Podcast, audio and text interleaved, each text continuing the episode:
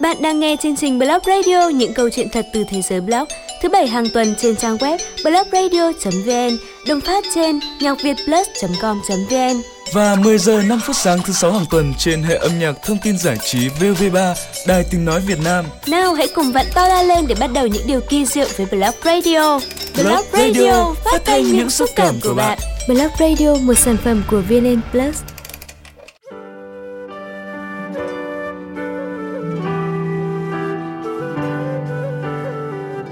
Bạn thân mến, chúng ta lại gặp nhau trong chương trình Blog Radio với những câu chuyện của những thính giả từ khắp mọi miền đất nước gửi tới chương trình. Và ngày hôm nay sẽ là một câu chuyện tình yêu, một câu chuyện giản dị nhưng tràn đầy yêu thương dành cho mùa đông ấm áp này.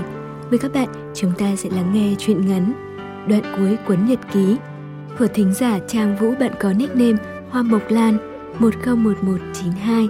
Bạn gửi câu chuyện này đến Blog Radio với một mong muốn câu chuyện của mình sẽ mang lại thật nhiều xúc cảm cho tất cả những người nghe chương trình. Và ngay sau đây, chúng ta sẽ cùng lắng nghe câu chuyện của tuần này nhé.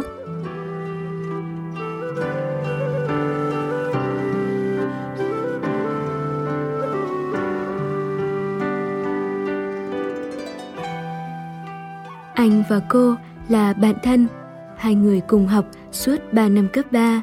Họ ngồi chung bàn nhưng cách nhau một người, thường làm đề thi giống nhau, thường có những bài tập giống nhau. Này, cậu làm xong bài tập Anh văn chưa? Xong rồi lại mượn nào? Về làm gì mà chưa làm bài thế? À hôm qua mãi xem bóng đá nên quên, cho mượn tí đi mà. Cứ như thế, họ trở thành bạn thân lúc nào không hay và cũng không thể nhớ được cô thích anh từ lúc nào nữa. Có lẽ là từ năm học lớp 10, cô bé ấy đã thầm thích người bạn trai cùng bàn, nhưng suốt 3 năm đó, anh không hề biết cô bạn ngồi cùng bàn lại thích mình vì cô nhút nhát và cô thấy mình không đủ xinh đẹp để xứng với anh. Anh vẫn cứ hồn nhiên trò chuyện, hồn nhiên kể về người bạn gái cùng bàn, về người mà anh thích. Cậu biết không, cô ấy là Minh đấy. Cô ấy thật là xinh đẹp có đúng không nào? Khi nhìn cô ấy lúc nào mình cũng thấy vui, nụ cười của cô ấy như mang cả thế giới đến vậy. Thật bất ngờ, đó là người bạn thân của cô, một cô gái xinh đẹp, tự tin và giỏi giang. Cô ấy hoàn toàn trái ngược với cô. Cô không xinh đẹp, cô rất trầm tư và không tự tin vào mình. Cô đã khóc, nhưng một ngày cô quyết định không khóc nữa bởi vì họ là bạn của mình và có lẽ suốt cả cuộc đời mình cũng không sánh được với cô ấy. Và cô quyết định giữ lại tình cảm thật sâu trong trái tim của mình. Cô sẽ vun vén cho họ. Anh rất thích nói về cô ấy. Với anh, cô ấy như một thiên thần vậy. Cứ mỗi lần anh kể chuyện của hai người, cô lại chăm chú lắng nghe, đưa ra những ý kiến, tư vấn tặng quà cho anh. Anh buồn, cô lại an ủi động viên. Hai người họ cãi nhau, cô là người giảng hòa, cô trở thành cầu nối cho hai người ấy. Nhưng không ai biết rằng mỗi khi cô phải nghe về họ, trái tim cô quặn thắt thế nào. Trái tim cô thầm lặng khóc. Có những lúc cô quay đi nhìn về một nơi xa xôi nào đó. Có ai biết rằng lúc ấy trái tim cô như bị một bàn tay nào đó bóp nghẹt. Cô thấy ấm ức và tủi thân. Năm tháng dần trôi qua, trong ba người thì hai người trở thành sinh viên đại học – anh trượt năm đầu, cô và cô gái kia đều học trên Hà Nội, anh phải ở lại ôn thi. Cô trở thành sinh viên trường sư phạm. Cô bạn học ngành kế toán của một đại học gần đó. Ba người vẫn liên lạc thường xuyên.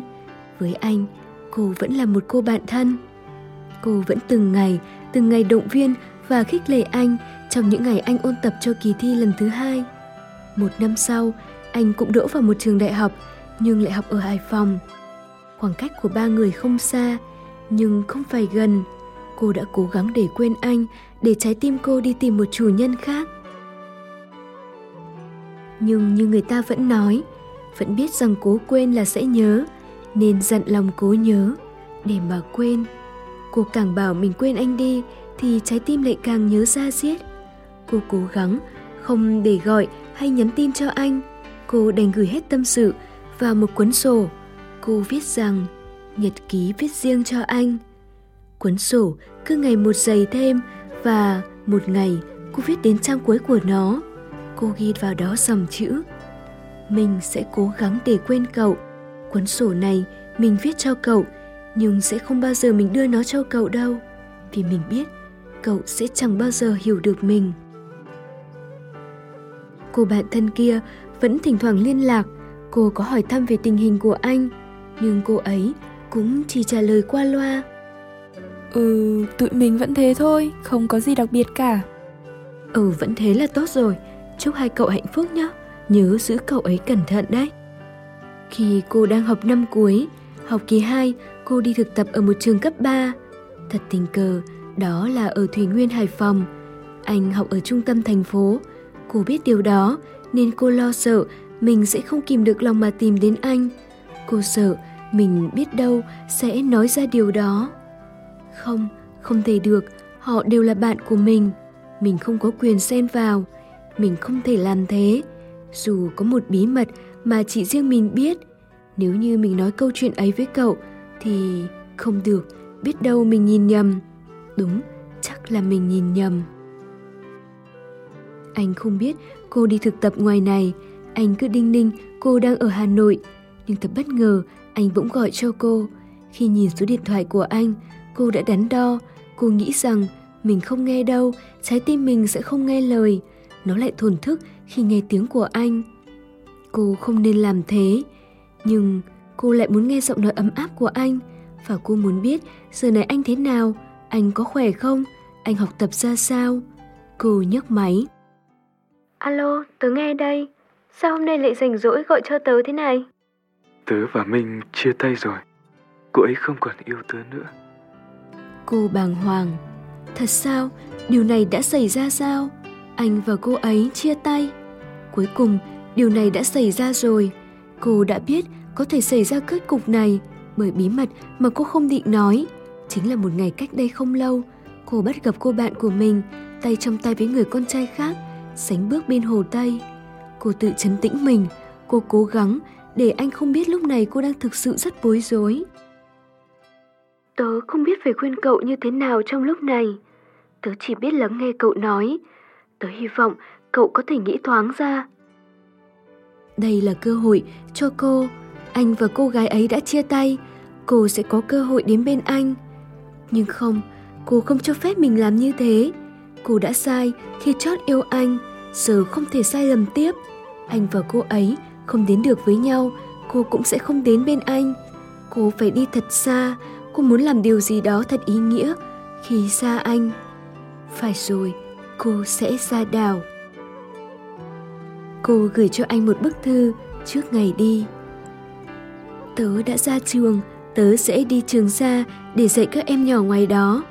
Tớ sẽ trở thành một cô giáo yêu thương học trò của mình. Tớ sẽ trở thành một giáo viên giỏi. Cậu ở lại học tập tốt nhé.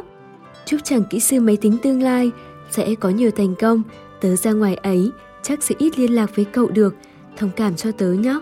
À mà cậu có thể viết thư cho tớ. Địa chỉ là... Mỗi tháng, cô gửi cho anh một lá thư và mỗi tháng cô cũng nhận lại từ anh một lá thư. Anh và cô không hề sử dụng điện thoại di động. Những lá thư cứ đi về đều đặn, nhưng không ai nói chuyện tình cảm của họ. Có lần anh hỏi. Tại sao cậu không tìm một ai để yêu đi? Bằng ấy tuổi rồi mà vẫn chưa có mảnh tình vắt vai là sao vậy?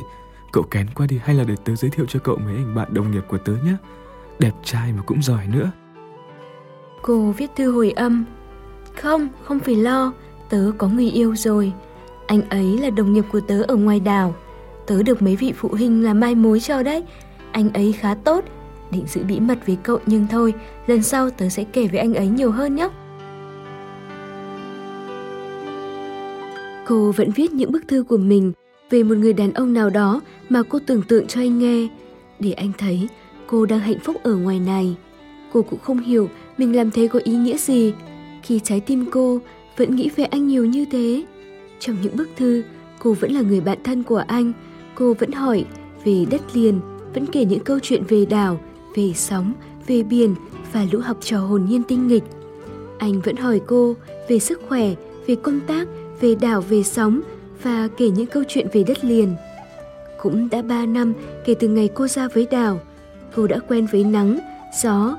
Cô đã thực sự yêu những đứa trẻ đen nhèm ở cái nơi khắc nghiệt này. Những đứa trẻ làm cô thấy vơi đi biết bao nỗi niềm về đất liền. Nhìn những đứa trò nhỏ thân yêu ngày ngày bi bô bên trang sách, cặm cụi, nắn nót từng nét chữ, sao cho thẳng hàng ngay lối. Cô trở thành người thân của những đứa trò nhỏ và gia đình của chúng. Cứ mỗi lần ngắm nhìn những gia đình bé nhỏ nơi sóng gió ấy, cô thấy mình cũng cần một mái ấm riêng. Nhưng cô cần thời gian rất lâu để có thể thật sự quên anh. Điều này thật khó và cô chưa gặp được ai có thể làm trái tim mình đập nhanh thêm một lần nữa. Anh có khỏe không?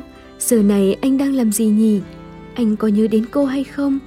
Có những lúc vô tình cô bắt gặp một bóng hình ai, như quen thuộc lắm. Cứ ngỡ là anh, nhưng quay lại để trở về với hiện tại. Đây là đảo, làm sao anh có thể đến đây được? Ánh mắt cô trùng xuống, bỗng nước mắt trào ra, cô lại nhớ về anh. Cô vẫn chờ những bức thư của anh, dù đó chỉ là những dòng hỏi thăm đơn thuần. Không một lời yêu thương, nhưng cô vẫn muốn nhìn thấy những nét chữ của anh, những nét chữ gầy guộc, thô cứng. Cô mừng tượng lại khuôn mặt anh, cái chán cao, đôi mắt sáng, cái cầm vuông, làn da trắng. Những điều mà cô chăn chờ là ba năm mà cô chưa về thăm nhà một lần nào. Nỗi nhớ nhà cứ đầy dần. Sắp tới là Tết, cô dự định sẽ về thăm gia đình. Chắc chắn bố mẹ sẽ rất nhớ cô. Mẹ ơi, ngày mai con rời đảo. Chắc sáng ngày kia con sẽ về tới nhà thôi. Con sắp về rồi, con nhớ bố mẹ quá. Cô không hề nói cho anh biết cô sẽ về trong dịp Tết. Cô không muốn anh biết sự trở về của cô. Hãy cứ để anh tin cô đang ở ngoài đảo xa xôi. Chuyến xe khách chở cô về với mẹ. Đã ba năm nay cô không được ngủ bên mẹ, không được ôm ấp trong vòng tay của mẹ. Cô mong thật nhanh, thật nhanh cái ngày trở về mái ấm của mình. Cô bước xuống bến xe khách. Bến xe ngày Tết đông đúc, không khí Tết miền Bắc xe lạnh. Cái rét ngọt đã ba năm nay cô không được tận hưởng. Bến xe ngày Tết đông đúc, cô đang cố gắng tìm ra anh trai vì anh nói sẽ đón cô về, cho cô khỏi đi xe ôm mà. Cô loay hoay tìm điện thoại trong túi, thì một tiếng nói cất lên, giọng nói đã rất lâu, cô chưa nghe thấy. Mình ra đón cậu thay anh Trung, tại sao về không nói cho mình biết? Cô sững sờ, không tin vào mắt mình nữa. Là anh, là anh sao? Tại sao cậu biết? Biết là cậu về quê ăn Tết đấy à? Sao tớ lại không biết chứ? Vì tớ luôn biết những gì cậu làm. Biết ngày cậu ra Hải Phòng thực tập, tớ biết luôn cả ngày cậu ra đảo để dạy học. Cũng biết số điện thoại của trường cậu dạy nhưng tớ không gọi, tớ sợ cậu sẽ không nghe. Tớ biết ngày cậu nhận danh hiệu giáo viên dạy giỏi và tớ biết ngày hôm nay cậu trở về. Mọi chuyện về cậu, tớ đều biết. Cô không thể nói gì lúc này nữa. Cô hoàn toàn không thể tin được là anh đã nghĩ về cô nhiều như vậy. Ba năm qua, anh vẫn luôn dõi theo cô ư. Anh luôn biết cô đang làm gì. Vậy anh có biết cô đang nghĩ gì không? Ôi, nếu như anh biết cô nghĩ gì trong suốt những năm qua thì...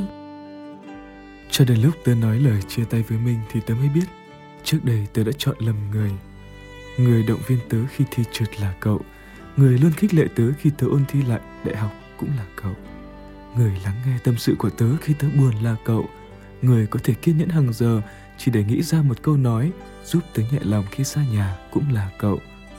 Cậu mới chính là người tớ cần. Người tớ yêu cũng chính là cậu. Ba năm nay tớ vẫn luôn theo dõi cậu và chờ một ngày cậu quay trở về. Và cậu biết không, cậu đã sai khi viết dòng cuối cùng trong cuốn sổ đó. Thực sự là tớ đã biết tình cảm cậu dành cho tớ từ lâu rồi, nhưng cũng như cậu, tớ sợ cậu sẽ không chấp nhận tớ và tớ cứ tưởng rằng cậu đã yêu một ai khác. Chết rồi, cuốn nhật ký. Chắc chắn là chị gái của cô đã đưa cho anh cuốn sổ đó. Anh đã đọc nhược những gì cô viết. Vậy thì tất cả, ôi tất cả những suy nghĩ của cô về anh, lúc cô cười khi nhớ những kỷ niệm về anh, lúc cô khóc vì nhớ anh, anh đều biết hết sao? Cô chỉ biết đứng lặng im và nhìn anh. Dù không biết nói thế này có quá muộn không, nhưng tớ vẫn muốn nói rằng anh yêu em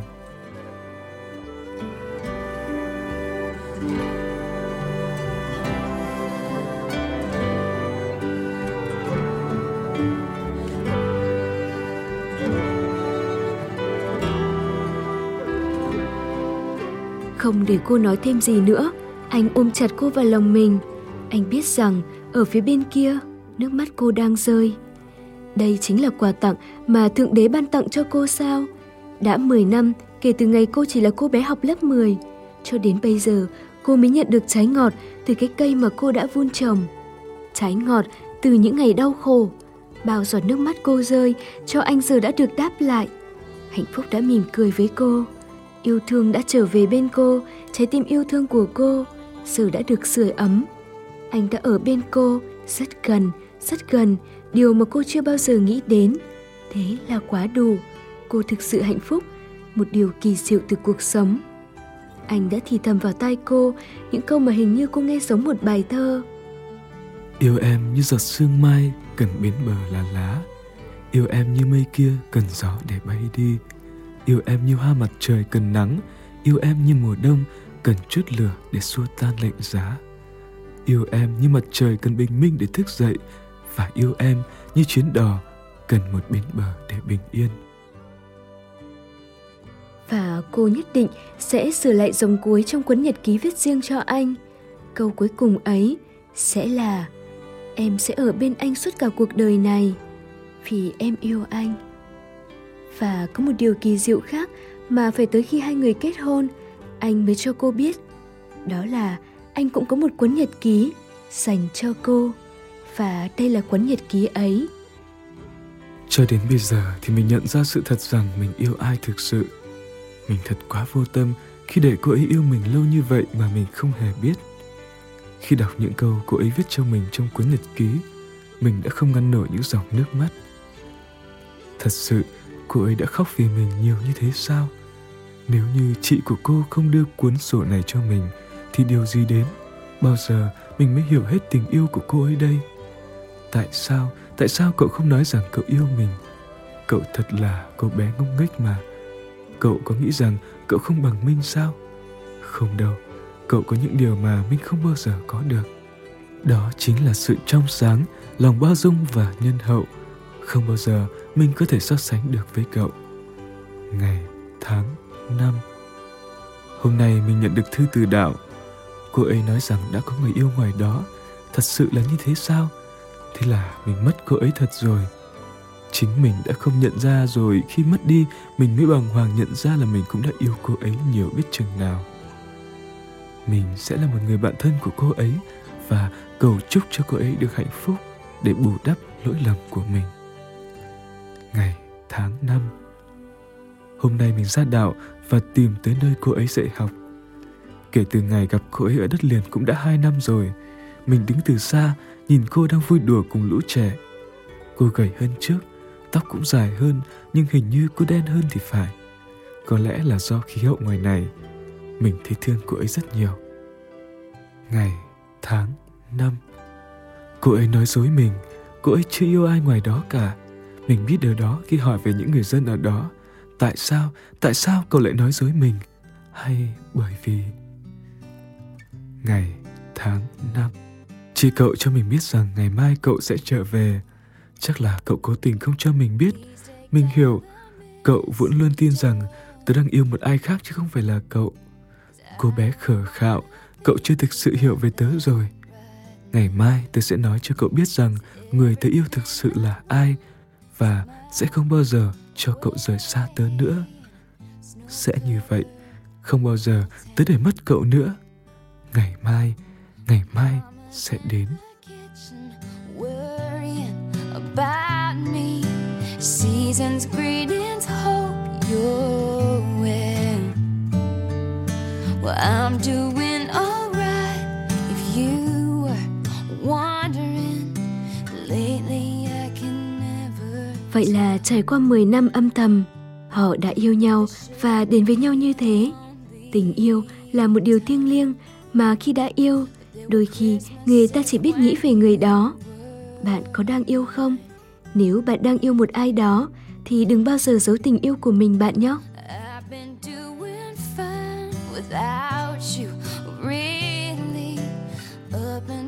Các bạn vừa nghe Blog Radio được truyền thể từ truyện ngắn đoạn cuối cuốn nhật ký của thính giả Trang Vũ, bạn có nickname Hoa Mộc Lan.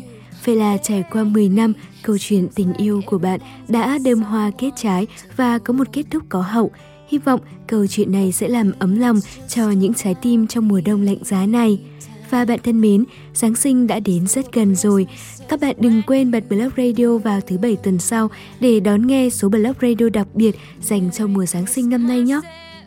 Và để kết thúc cho chương trình Blog Radio của tuần này, chúng ta sẽ cùng lắng nghe một ca khúc Giáng sinh, ca khúc mang tên Christmas When You Were Mine. Blog Radio được thể hiện qua giọng đọc Chít Sinh, Cá Quay, Titi và nhóm sản xuất Darling Studio. Những điều muốn sẻ chia, những tác phẩm truyện ngắn của bạn, bạn đừng quên gửi tới Blog Radio theo địa chỉ email blogviet.darling.vn Darling được viết như sau D-A-L-I-N-K Hẹn gặp bạn trong số Blog Radio tuần sau.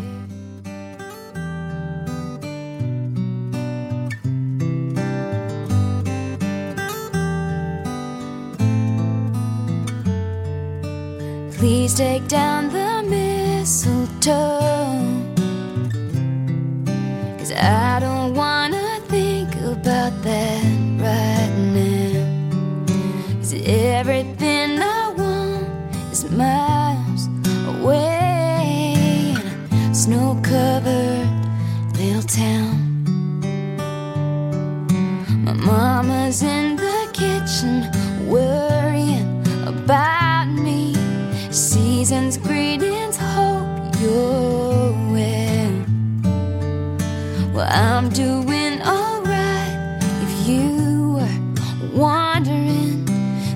Lately, I can never tell. I know this shouldn't be a lonely time, but there were Christmases when you were mine. I've been doing fine without you, really, up until the night got cold. And everybody's here except you, baby. Seems like everyone's got someone to hold. But for me, it's just a lonely time. Cause there were Christmases when you were mine. Merry Christmas, everybody. That'll have to be something I just say year. I'll bet you got your mom another sweater.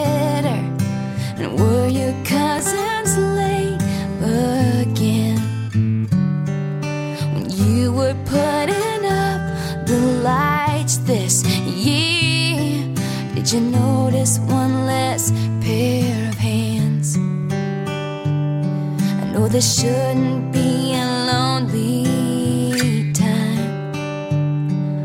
There were Christmases when I didn't wonder how you are tonight. Cause there were Christmases when you